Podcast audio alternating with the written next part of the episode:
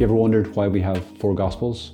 Why not three? Why not one? That'd be so much handier. There was a guy, in fact, called Marcion, big heretic back in the day, and uh, he was all about, you know, way too much reading in the Bible. He's like, right, let's get rid of all the other Gospels. We'll just do one, Luke, and we'll leave the Acts the Apostles, and then well, we'll keep some of Paul. We'll maybe snip some of it. And then he got rid of, I think, the whole Old Testament and piles and piles of the New Testament. So might sound really attractive to you if you aren't scared and intimidated by reading the whole Bible. You might want to become a Marcionist and not a Christian. But we have four, not one, not three. Why? So there was these four people, Matthew, Mark, Luke, and John. They were four guys. A couple of them were, were apostles of Jesus. They were the closest people to Jesus, but Luke was not. Luke wasn't even Jewish. He was a Gentile. And John, of course, he was very close to Jesus. He was an apostle, Matthew was an apostle. But Mark wasn't, sometimes called John Mark. He was he was around with, with Paul and Barnabas for a while, and then he was hanging out with Peter. And his gospel is taken to be kind of Peter's gospel, Peter's memoirs. Okay, but you have these four different guys and to me, what that means is it wasn't just John. You know, you could think, oh, it could just be John. He was the closest to Jesus. Surely he'll do. He won't do because Jesus also wants to hear what Mark has to say. And he wants to know what, what Matthew has to say. And what Matthew has to say is really important. Now, Matthew was a guy who just decided, under the inspiration of the Holy Spirit, to write down what he remembered of, of Jesus and of the story and of the gospel. And he just wrote it as him. He didn't have, like, i am sure, a whole fleet of, you know, typesetters and editors and, and word checkers and spell checkers and Grammarly and all that. No, he just, he just sat down and started writing it. And that matters. Like the entire world turns to Matthew and what his opinion was and what he liked about the story of Jesus and what he felt the Holy Spirit really spoke to him. And the stuff that Matthew said, no, I'm not going to tell that bit.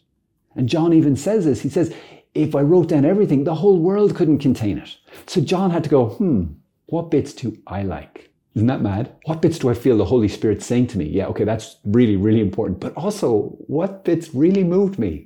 That's, I think, part of what John wrote down in Matthew, Mark, and Luke. And, and this is the beautiful thing that God loves to work through humanity. Just as he himself, Jesus, became flesh, he became truly man while remaining truly divine, truly God. His word eh, and the story is preserved through this, what these four guys decided to write down. It's almost like the light of Jesus shone through their humanity, like shone through their flesh and in their writing. It came out and, and we get to read it today. And Jesus loves that. He loves to use you. He loves to use normal, limited, awesome beautiful, broken humans to tell his story and to be his witnesses on this earth. You are his witness on this earth, and he wants you to have a gospel of you.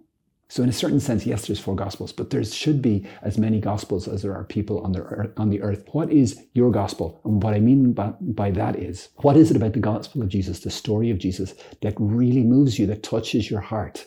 How would you write it down? How would you tell somebody? Because Jesus is is, is sitting at the edge of his seat. He would love to hear that story.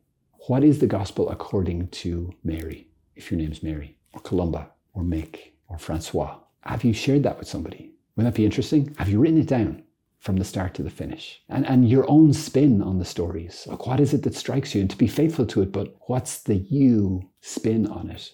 What is it the thing that Jesus has spoken to you in your life? Like you are the church, you are the presence of Jesus in the world. What does it look like when you let the Holy Spirit come upon you as the church did? That you you be in that upper room with Our Lady and the saints and the holy women, and you you welcome the Holy Spirit every day into your heart so that you can not just read the read the gospels, you can be a gospel to the people that you meet because you might be the only one that they read, but they can truly encounter His words, His life, what it is like in the flesh to be a follower of Jesus because it's a flesh thing, it's an experience thing, it's a lived experience.